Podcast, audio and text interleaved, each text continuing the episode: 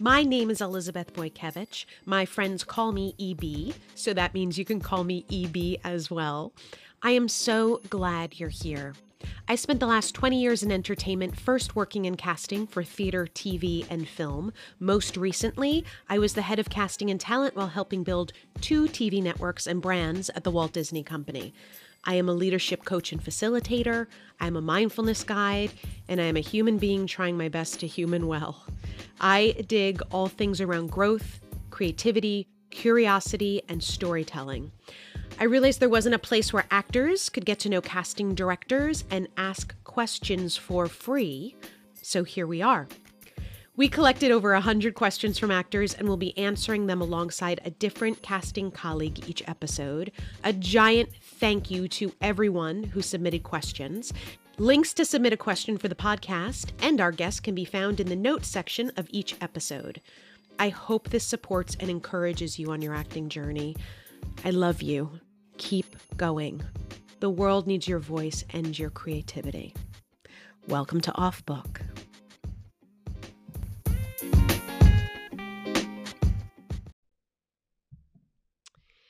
In my over two decades of casting, I have had very little experience in voiceover casting. So I wanted to bring on a seasoned voiceover casting director for you guys.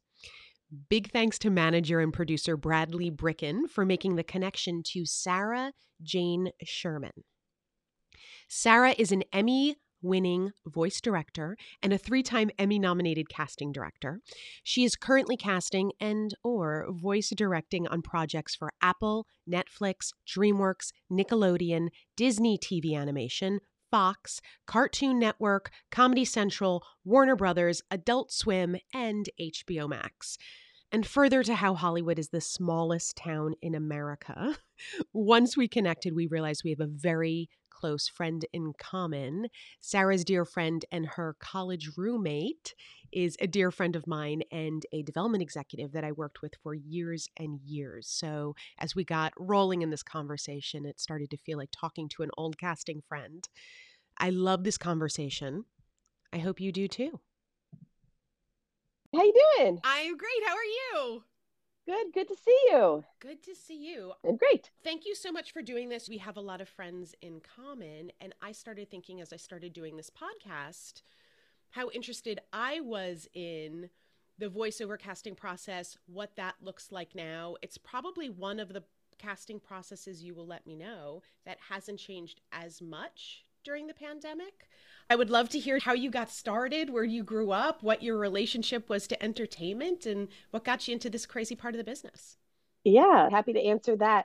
I'm from Baltimore, Maryland. Went to school at Syracuse University studying television, radio, and film. Knew as soon as I graduated in May, I was going to move out to Los Angeles in June. It was always the plan. Growing up, I was someone that watched the credits in all of the TV shows that I watch and see the producers. I knew the lineup of all the main channels, 7 to 11 at night, what was playing, was just always so interested in it and knew that television specifically was my passion. I moved out here and got what I thought was a dream job as a production assistant for Steven Bochco, who at the time was doing NYPD Blue. My parents were huge LA Law fans. They were lawyers, so that was a TV show that they watched on the regular. I remember seeing Steven Bochco's violin at the end of the show. So getting to do a job that my parents were excited about and could hear about too. And I would call back telling stories from home. I felt like I made it. I was a PA for Steven Bochco. I made it in Hollywood. and then worked my way from there. It wasn't until a couple years later that I fell into the children's animation. I followed an executive as her assistant, and then she gave me her, my first executive assistant job at Disney Television Animation, then as a development executive, working as a coordinator too and worked my way up to Disney and then switched from development to casting. I got to learn how to cast an animated show at Disney Television Animation, the best, I would say, and worked my way up through there and then joined the freelance world. It's so interesting that you had the experience working in development first before going into casting. Of course, I think casting is the most important thing. yes, of course it is. Yes, of course yes, it is. Would you talk a little bit about the process? I did work on a couple things where we needed to animate, but I do not know the world at all and how it works. I remember playing tapes and telling my executives, close your eyes. look at yeah. what the character looks like and now close your eyes. There's so many interesting things that you're keying into when you're casting a voice. So it's a big question. Let's start small. Sorry, I'm throwing a lot at you. So let's say you have a pilot to cast. Talk about what your process is from the beginning to the end. I will speak generally on how to cast an animated pilot because every single pilot will have its own intricacies. Our executive producers, the showrunners will have their own intricacies as you, so I have to adjust my process to fit their needs.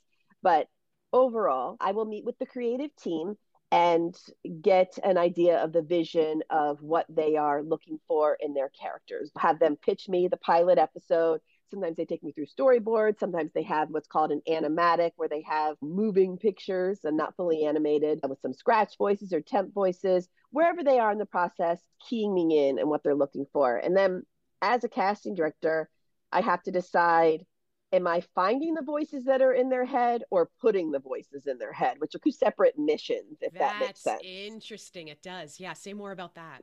So it's either, you know, they're trying to describe something to me and I'm going to try to throw a bunch of things to find that exactly. Or here is generally what I'm going for. Find me the voice that fits that, if that makes sense. Yes.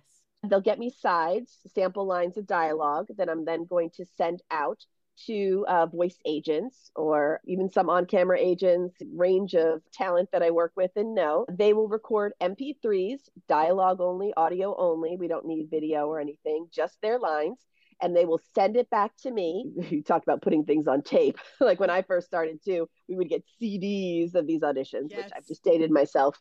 But now I get my MP3s, get my digital files, maybe about a week later or so, and then I start sifting through them. For me personally, I like to do a yes, no, and maybe file files because I don't know if the first audition I'm listening to is the very best or the very worst. I don't know where I am. Right. So I start to sift things into a yes, this is definitely in the ballpark of what they're looking for. Maybe not quite right, but there's something there that interests me. It's either a really funny take or the voice is really unique or the acting is just really something I haven't heard before, very surprising and it caught my attention, but isn't quite what they asked me for. And then I have no's. Usually it's about 20 to 25 auditions in the yes and the maybe, and then the rest go in no's. So that's what I narrow it down 500 to about 20 or 25 in each of those two folders. I will send those along to my creative team, my showrunner, my executive producer. I like to give a lot of transparency in what I've done. I send them all three folders, even the no's. A lot of times people won't send the no's because it's not worth their time. I like to send along the no folders as well because sometimes they have a friend who said, Oh, I read for your project, and they want to scan the names and see if their friend is in there and see where it is, or just want to take a quick gander at the no's and see if there is anyone that they might know or want to just take a listen to. And then, depending on the show's process, we'll do callback auditions during pandemic. A lot of times are remote. There's Zoom callback auditions and usually about 15 to 15 minutes to a half an hour each, where we put the actor through their paces, make sure they can take direction, make sure that they're still funny, just see how their voice sounds, make sure that we get along with them. They're nice people. We like working with yeah. good people. And then we narrow it down. To hopefully, our top one to three actors per role sends it up the ladder for approval they say, Amazing job, Sara. You found exactly what I'm looking for. And that's it. And it's you, done. You're a genius, Sara. You've done it again. that happens every time, every single time. it's so interesting hearing you talk about the process. I'm curious from your point of view, what makes you, and correct my question because I think I'm not going to ask it right. What I'm thinking about is when actors come in for live action, things, them walking into the room and how they conduct themselves there is so much a part of the audition too, right? That's how they're making their first impression. Where it's so interesting in voiceover. So what catches you when you're listening to a tape? Is it a quality of voice? Can you define it? Yeah, absolutely. But I will mm-hmm. add before I even start that when we do callback auditions, it's the same thing. We are still looking for that. I mean, it's it can be both a positive and negative how you act when you first come in. I have a story of an actor came in and made a bunch of silly jokes right off the bat. And my executive producer turned to me before the audition even started and said, this person's not. Yeah. And that doomed them right from the start. Right. And thinking about you're in a booth with these creators, and if you're not getting it, it can be pressurized. So, to your point, it has to be someone who can take it in stride, not have a short fuse, all those type of things. Yeah. To answer your other part of your question, what I'm looking for, listening for rather, first thing for uh, the right vocal quality. I'm casting a nine year old girl and you sound like a 40 year old man. I know that you're not going to be right. So having the right vocal quality, I'll keep listening to the audition. Good acting, I'll continue to listen to the audition. Funny, I'll continue still listening to the audition. Most of the shows that I work on are comedic, so I'm always looking for funny actors. That's what keeps me listening. You mentioned voices that we've heard before. There's a reason they hired a casting director. There's names that everybody knows and they could bring in certain voices, but they are looking to the casting director to find something unique, to find something different, who is not in every single cartoon, who is not playing a similar role in another cartoon, who is not the lead in a competitor's cartoon. Finding new talent who might be right for the role that's maybe slightly undiscovered or isn't oversaturated in the market. When you talk about uh, being in a competitor's show, is there exclusivity in VO contracts? There isn't, but for example, Disney might not want the same teen lead as Nickelodeon.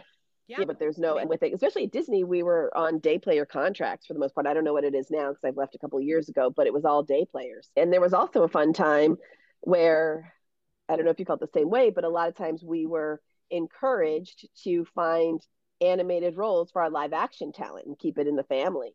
yeah In some ways too. Yes, yeah. There was definitely a point where they wanted to start finding work in all the different places for people to keep them busy and happy and well paid. Yeah. So if it is day player contracts, how is it policed is the wrong word, but is it something that's known within the industry that the agent would call to you and say, Hey, Sara, listen, so and so has an offer on this other thing, and they just give you a heads up about it? Or is it known if you do it, then like how is it handled? It's tricky. You'd want an agent to say that, but if you think about it, the agent would want them on both shows. Of course. Yep. if there was the chance, right? So hope that you would know and bring your finger on the pulse of what's going on or your ear to the ground of knowing what shows are coming down our competitors' pike and who they're thinking of casting. But it does get tricky and it does happen. I, as a freelancer, currently do work for competing networks and I'll see because I'm like, oh, I work on that show and I also work on this show, and I can see the actor is reading the lead on this is reading for the lead on that. Right. So it, it's a tough one. I hope the agent would tell me, and I hope that I have the relationships they would tell me. I hope that, and then I hope I would know. Um, then there is a little bit of leeway you have with pilot production, meaning that a lot of shows don't go straight to series. There is that pilot first, and you can get a sense when maybe a pilot is announced and you have room to either change gears if you need to when you go to series should that be a major issue or sometimes an announcement is made when the show goes to series who the leads are and then oh okay we're about to start ours do we care it's about that i'm sure you've heard this a million times i heard it so many times someone saying oh my my husband has the best voice. He should be in voiceovers. Like, how does he get into it? What do you do when people start bugging you and saying, Oh, I want to get into voiceovers. What should I do? Yes, I I hear that a lot. You Yep. Yep. Specifically, even more so during the pandemic. Live action shuts down. Many people pivot to animation and voiceover, and not just talent, not just actors, all sorts of people who are I've always been interested in voiceover. Let me get into voice. I also do coaching and that business boomed. Everyone was like, let me learn how to do it. Let me learn how to do it. What I always tell people is take an acting class first. I mean, I'm talking like my eye doctor is I'm interested in doing voice or whatever the case is. Every single person has an interest in like, cartoons are fun. I want to join. My kids would like it, or my family would love it. So I always suggest take an acting class first, take an improv class first, or whatever the case is. Study the craft. It is not just about doing funny voices. Like, yes, it's great maybe if you can do an impression, but that's not going to get you a whole series or be able to have you carry a series. It's got to be that acting and that training as well. And if they get past that and actually do some of that stuff, then I can start working with them and really help guide them into the industry. But so many people are like, I have a funny voice. I want to do this.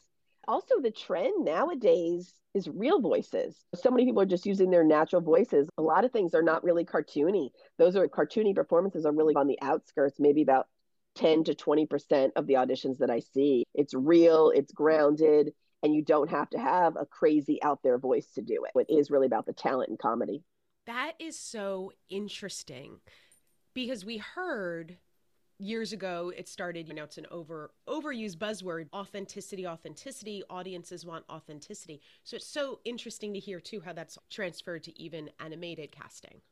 Yeah exactly. It definitely has. Everyone's like i don't want wacky out there voices. There are some shows that certainly do and have that but real grounded. It's also interesting i also have to stress is that we say real voices but doesn't necessarily have to be your real voice it could be just a voice that sounds real and grounded and authentic. For example, you give an accent. It doesn't have to be, no, I just want your exact natural voice, how you would speak when you wake up in the morning, that right. kind of thing. I had a friend recently, she had worked on the production side. She had done a lot of uh, live action stuff, and now she works in animation. And Sara, she said she's never been so happy because she has found that a lot of the creators and the showrunners that work in animation, they love it so much. So she's working with people that love it. So her day, by and large, if she's comparing the two, working in animation has been really lovely and really rewarding because she's working with people that are passionate about what they're doing, that love the stories they're telling, that love the characters that they've made in a different way than um I don't know what it is. Maybe some ego or some uh, weirdness can come in in the live action stuff. I thought that was so interesting that she was saying it's so more of a rewarding and pleasant experience for her working in animation.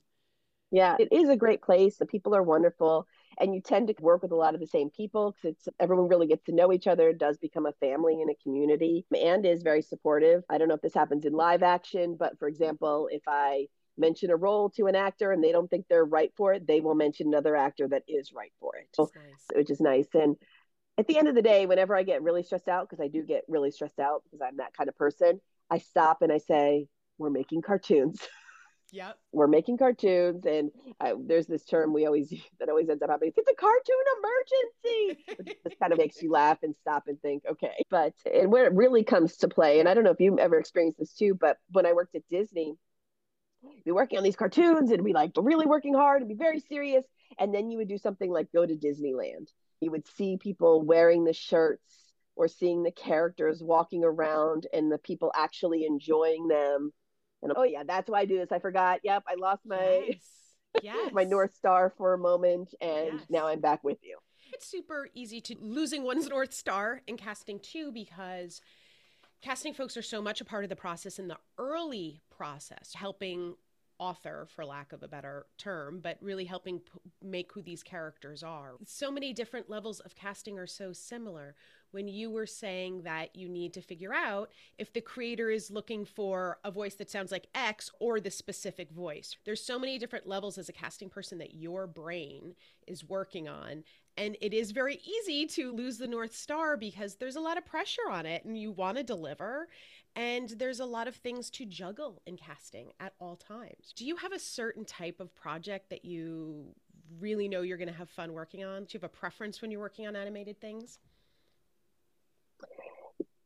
I think I really strive to diversify my day in that I work on preschool shows where I help two year olds learn to count and then in the afternoon we're swearing in our shows. And so it's funny just that range that keeps me engaged and excited because I can kind of have that variety. And I can't wait for my IMDb to reflect that a little bit more because animation takes so long. My IMDb is a year behind or 2 yes. years behind because nothing is has aired yet. But for me diversification on the types of projects that I work on is key to keep my brain going and making sure I'm not dipping from the same pool of actors. And then I can kind of, there's a spot for everybody if you work on a lot of different types of shows.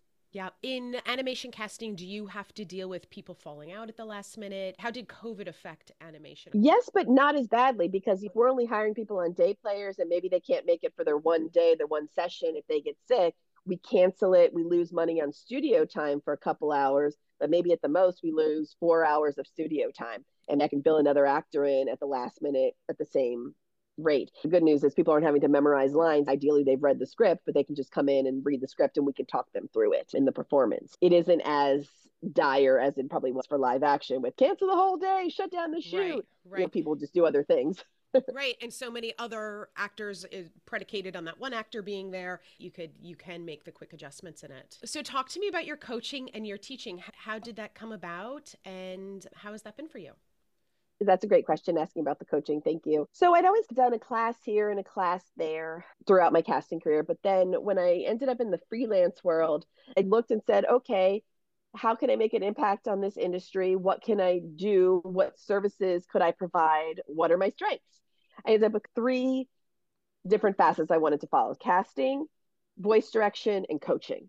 And coaching at the time, probably 50% coaching and then 50% the others. But then as my world of casting has grown, as my world of voice direction has grown, whenever I have a free, whenever an actor cancels, a show cancels, they don't need me, then I just fill the day with coaching or wherever I can and do some classes here and there. A lot of privates, a lot of audition coaching, not for the shows that I work on, but for other shows, obviously. I try to be very specialized in what I teach. I am not a fellow actor. I teach what a casting director is looking for to create a standout audition. I will coach on how to make your audition pop. What is something you could do that nobody else is doing? How to break through the noise? 500 auditions. How do you get in that 25 yes folder? And then I just started this class because I saw there was a need for it, which I'm really excited about this class and I'm still developing it. I only taught it once to adults and then once to kids. Was called More Than Words all of the other things that you're asked to do in a voiceover record that is not actually dialogue. Okay, now I'm gonna need your character to be spun around in circles, slam against a wall, slide down the wall, and then pass out. And then vocalizing that. I need your character to be sleeping. I need your character to be have the flu. I need your character to whatever the case is and describe it, all of those extra sounds you would make that are not words. I'm really getting a kick out of that as well because I think that's an untapped skill that a lot of people don't necessarily have right away. And they're asked at every single record to do. And it's that moment of, oh my gosh, what does that sound like? I don't know. and then being able to do that in character. That's so smart. As you're describing it, I'm thinking of all of the animated things I watch, and that's at least 50% of what you're doing, if not more. Yeah, especially, for example, I'm working on a show that centers on wrestling.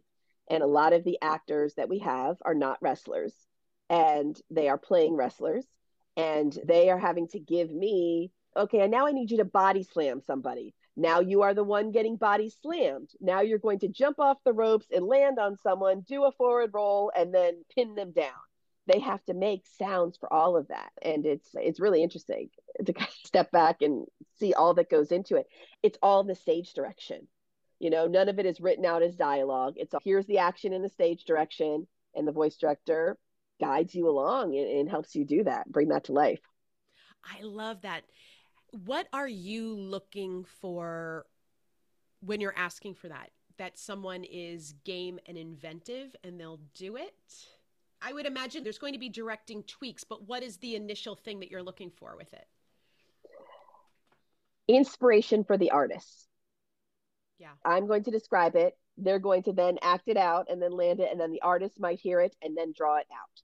The other way we also do it is if we have an animatic, that rough picture, we show them the animatic and they do what's called chase it and they watch the animatic, I imagine similar to live action, and then give it all the sounds of what goes along. Okay, here's the fight scene. You watch your character and give all the sounds of them getting beat up and them throwing punches or whatever the case is as you're watching it. So believability, again, it's always that authenticity. If it's a cartoony show, you can give kind of these wacky oh, oh, oh, kind of sounds, but if it's not, it's dialing into real. Whoa, just grounding your voice even more to that performance. Every network, every place has different brands. Are there specific brand things that you can recognize if you saw a Disney pre-K cartoon next to a Nickelodeon pre-K cartoon? Are there things that you would be able to recognize as being particular parts of brands? Or, or so a decade ago. Now lines are being blurred because you have things like Netflix, which don't have brand, Hulu even showing a bunch, HBO Max showing a bunch. I mean, yes, you have your Disney, Nickelodeon, Cartoon Network, eh, and others, but Cartoon Network is evolving with the merger of Warner Brothers, and maybe more Warner Brothers stuff is coming on, or maybe they're pulling back and doing more preschool stuff. There was a time at Disney where they started to get a little edgier and tried some new things. That was true, I would say, more a decade ago for brands. But what I can tell you the difference between a preschool show versus an adult show. That's where I can see the difference. So more demographic and less so brands because I think brands are really evolving now and are yes. kind of mixing. Executive producers have their own style and they're going from network to network. The that does a show for Cartoon Network isn't going to change their style of an animated show when they go to Disney as much, but Disney might buy it. And So their look might be the same. And then they go to Netflix, where it comes in as demographics, where you can see this really looks like a young, in the way it's written, is a young preschool show. The script is only 13 pages as opposed to a West West Wing 60 pages worth right. rapid fire dialogue. They're talking slower and the dialogue is simpler and the artwork is maybe a little bit more colorful and more engaging as opposed to longer scripts for the more adult, fast talking artwork could be more realistic, things like that. Do you use a breakdown services type thing when you cast a show? I don't. I just send it out to the agents. I know. I'm always looking to add new agents who have union actors onto my distribution list, but I send it out to agents directly. And are there hallmarks on the things that you sent out that someone that's auditioning would then be able to tell, oh, describing demographics? So I need to make sure I'm slowing down in the way I speak I'm showing a lack of really, no, really I, understanding I the casting process. I'm curious to know are there things, if you're only getting sides for live action actors, these are the ways you can tell. I'm wondering if there are any tells in voiceover scripts that are good rules of thumb for people that are auditioning for them. That's a great question. I, I think not always sometimes i mean they're able to tell you maybe where it's airing or the executive who the executive producer is sometimes that'll teach you. I mean, I mentioned West Wing, so it's like Aaron Sorkin's probably not going to be doing a preschool show type thing, but maybe do an adult animated political comedy type thing. Hopefully, the casting director will write in what they're looking for and uh, give as much information as they can. I'm sure you know this as well. My hands are tied with the amount of information they want me to give out nowadays. Yeah, So much is tied up. We don't want to actually say the title, so here's a code name for the show okay, we don't actually want to announce where it's going to be aired. So we're going to say major streaming service. Okay, we don't actually want, I mean, there's just so much that they're restricting these days. I try to get out as much as I can, but sometimes you have to infer whatever you can from the dialogue that is given, from how it's written. And is that because they don't want leaks? That's what was happening in live action was they didn't want to share it because they didn't want things leaked. Is it the same thing for VO? Yeah, there's that exactly. So if I'm working on a Marvel show, I won't even say the code name title. I'll say it is a Marvel show and I'll give that. And then the agents know that I am not giving any more information than that. That's all you're getting.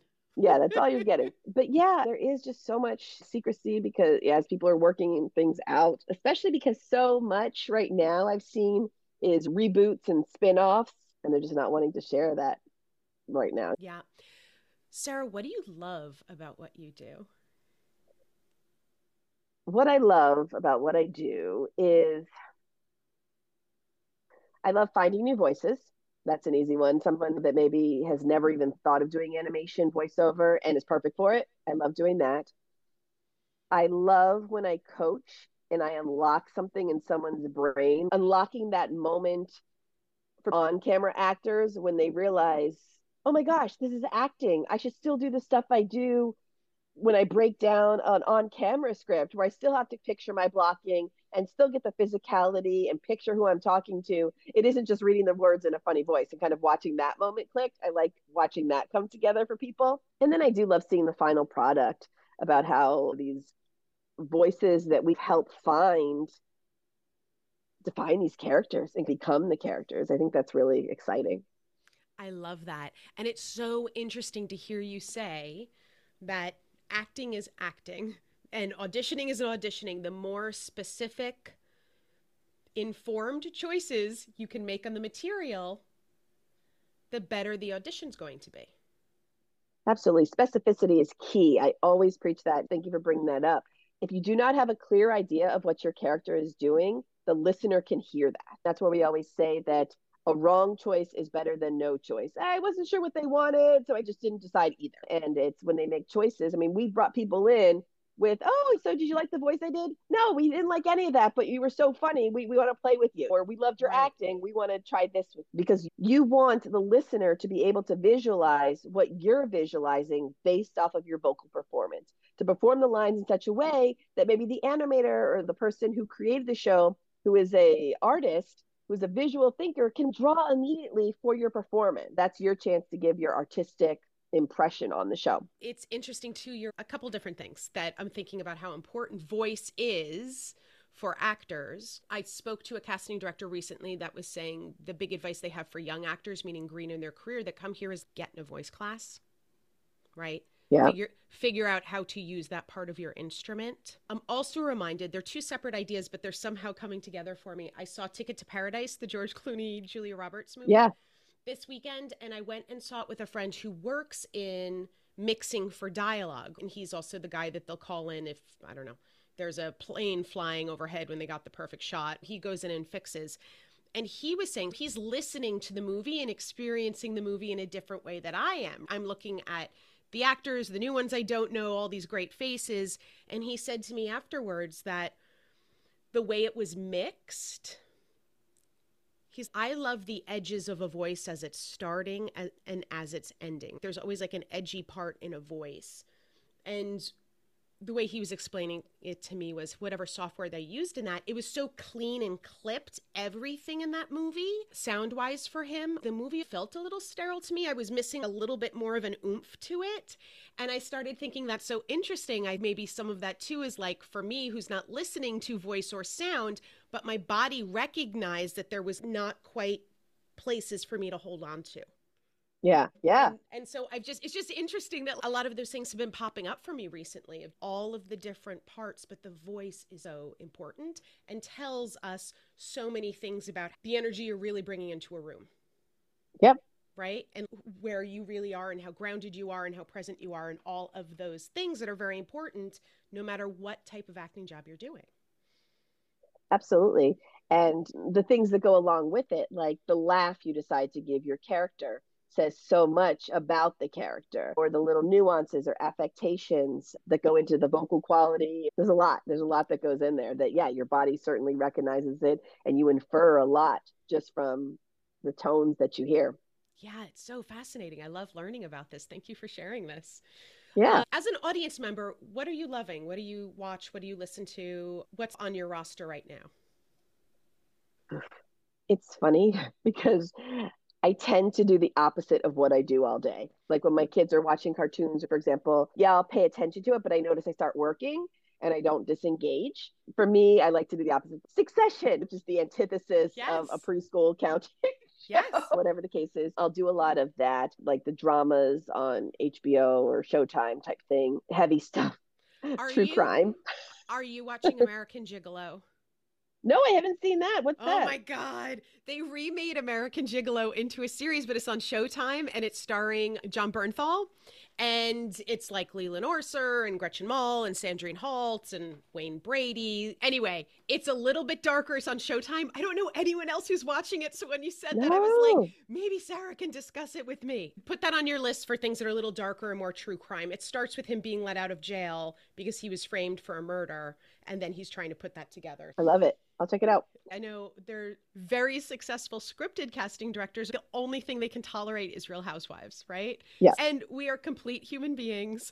I am I'm a nut about listening to podcasts. I've since they started in 2005. Right now, I'm loving everything. Like I'm watching yeah. everything. You're from Baltimore. Of course you're going to be attracted to those type of shows. of course. Have you ever had the experience where you will hear a voice on something and go, "Wait, who's that? Let me find them. I want to audition them." Yes, all the time. All the time. Yeah. I watch television with IMDb up pretty much. Are you able to enjoy it? The show? Yes, I love storytelling and I love great content that sometimes I will get wrapped up in the the show of it all. Like funny things will happen where I'll be casting a role and someone will pitch an actor on a show that I love and watch all the time. And I'm like, what am I doing? Like, why wouldn't I like why didn't I think of that person? I watch this is my show.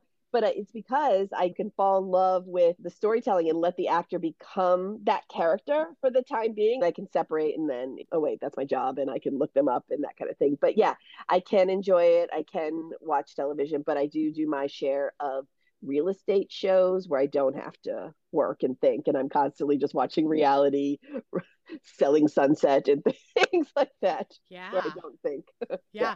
I did yesterday. I started dipping into the the one that's trying to buying Beverly Hills. Thank you. The just started that one as well. One. yes. started, I started it last yesterday. night. Here's what's yeah. great about those shows. I put it on my TV room. And then I get up and I go into my kitchen and I just start cooking dinner. I can miss a bunch and I'm just right there three episodes later. Yep.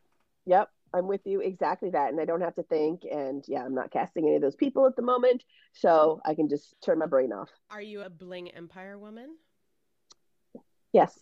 Have you, yes. have you watched the latest that. season? No. Oh my gosh. I just got two shows mixed up. I am a Bling Empire person. I'm totally caught up there. But then in my head, I went to Bling Ring, which is a totally different show and a totally yes. different thing. But I've also started watching that as well. So apparently, anything with Bling in the title, I'm there. But yeah, Bling Empire, I'll watch that as well. Love it. I just, yeah. I, there's too many things to watch. It's ridiculous how much content there is. And the fact, going back to what I was saying earlier, is you can say a show and I could have never heard of it. And that, when I was growing up, that would never happen. Again, because I knew everything that was on television all the time. And when people like, oh, this is a new show from IMDb. Oh, it's a new show from Roku. Oh, it's a new show that McDonald's is producing. It's banana that bananas that content is coming from everywhere. Yes. Food companies are doing series Yes. I mean, it's crazy. And democratization of it because if those places have money and they're getting good scripts, they'll get the actors, they'll get the voices. There, there are a lot of shows now that have big name talent in it that we've never heard of. And that's what I find really interesting about it. For a long time, like when you're talking about when we were growing up. I knew what every single listing was when every single show was on. That was just in my brain, burned in my brain. I knew what every single thing was, and now not so much. Like this weekend, I went to Vulture has a what to watch now on all the separate streaming services. It's in different guides, and I was looking at them, and I can't keep track. I can't even when I have it written in front of me. I still don't know what half of the things are. Yeah, because it used to be in the newspaper, like a weekly thing that would say the yes. for the week. Yeah. I got it. Yes. What were some of your favorites when you were little? My parents were strict, so I am very much a Sesame Street but show, Mr. Rogers, and then Little House on the Prairie. Those are great. Those are great. It's funny because when I think of my TV watching heyday, it was when I was in middle school when I would be babysitting and the kids would go to bed and I would watch Golden Girls, Empty Nest, TGIF, Saved by the Bell. Those kind of shows are what burned in my brain for my youth. Like I can't picture like Sesame Street, yes, and seeing that, but I can't picture the real young stuff. What I remember is the stuff you see on syndication. You know, Sara, oh from, Empty Nest is such a deep cut. It is such a deep cut. Was it Richard Mulligan? Is that who the lead yes. was of that? Richard Mulligan. it was like his, and it was his daughters, right? His grown daughters that came back, right? Yeah.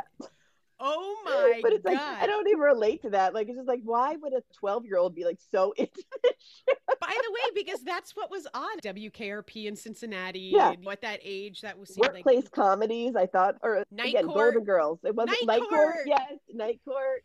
Oh my God, I've got to go, and I'm going to go on an empty nest deep dive. This is 1988, and it was Kristy McNichol, Richard Mulligan, Dinah Manoff. That's right. Yep. Park yep. overall. Yeah, I can picture the credits. I can Yes. picture the credits. Kristy and like I even think about like yellow, big yellow or letter. Wasn't this a spinoff from Golden Girls? Yes, I think so. But that was also when they would have TV on Saturday nights, like new television. Now they don't really do new TV on Saturday nights Yeah. so much, but Oh my gosh, that's so funny. night. That's so Yeah. so good. I love it. I love that you reminded me of Empty Nest. but even don't you remember the TGIF lineup too? Did you watch that with Family Matters, Full House?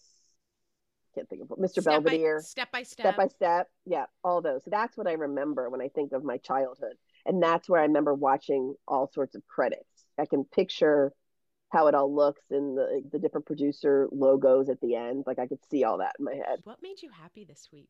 My assistant got married over the last week, so it was a very stressful week. She came back today, so I was very happy. she came back this morning after being gone two weeks. She can get my life organized, but you know it's it's funny things are wrapping up i while it's always sad when shows end i also get a check of accomplishment when i actually have wrapped uh, two series recently that have run their course and done multiple seasons and so I, I feel good about those and kind of packaged signed sealed and delivered so I feel very good about that. Also I'm excited for the upcoming holidays, which I feel like we're sprinting towards. I tried to take a vacation over the summer, and what's hard is that you take a vacation, but the industry doesn't shut down over the summer. People are still going full steam.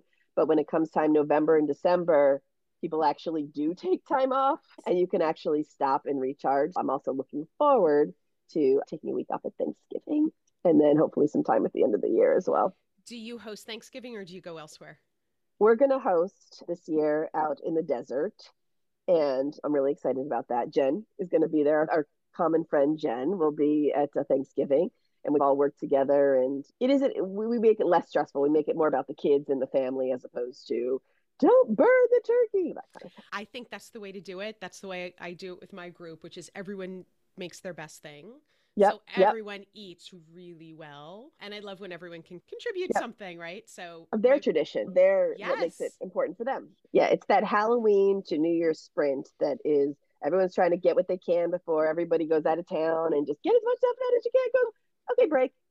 yeah, yeah. You have two littles too, so you get to enjoy them in a special way too. Yeah, it's funny because part of our team or group wanted to go to a just scrap it all and just go to a restaurant. And it's just really hard for young kids to do a Thanksgiving dinner at a restaurant. It takes a lot of time.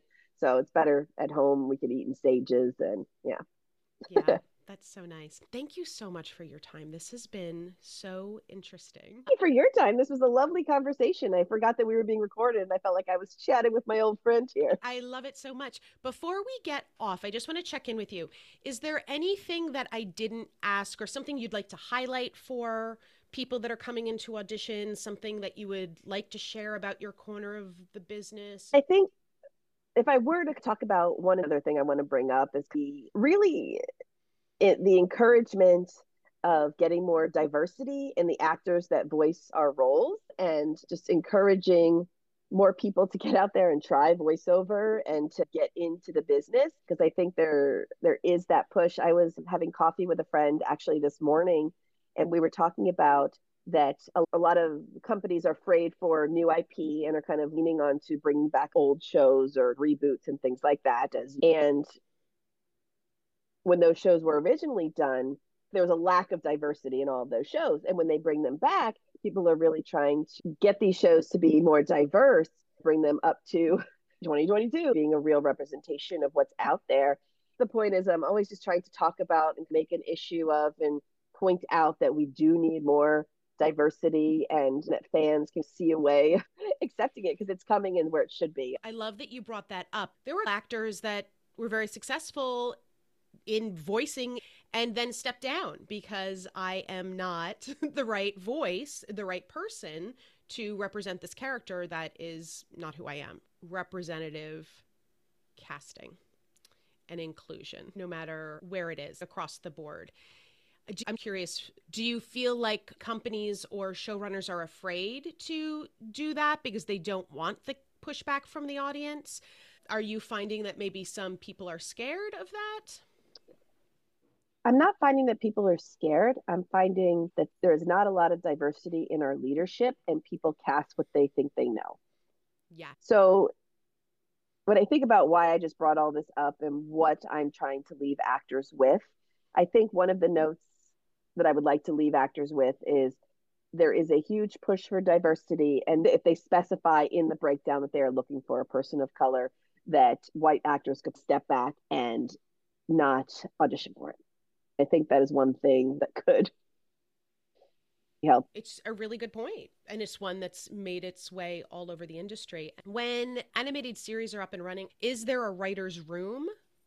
Or there's a writer's room. There can be writer's room for sure, especially in the adult stuff.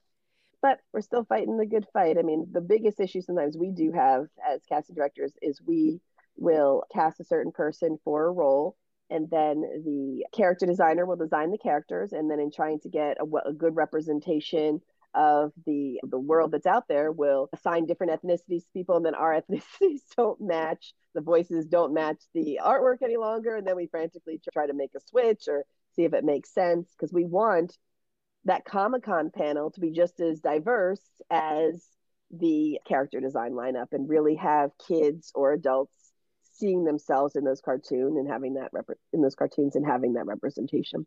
Great to hear that is something that is now being considered but it also sounds yeah. like it's a fairly recent thing for most productions. Yeah. Yeah. So interesting.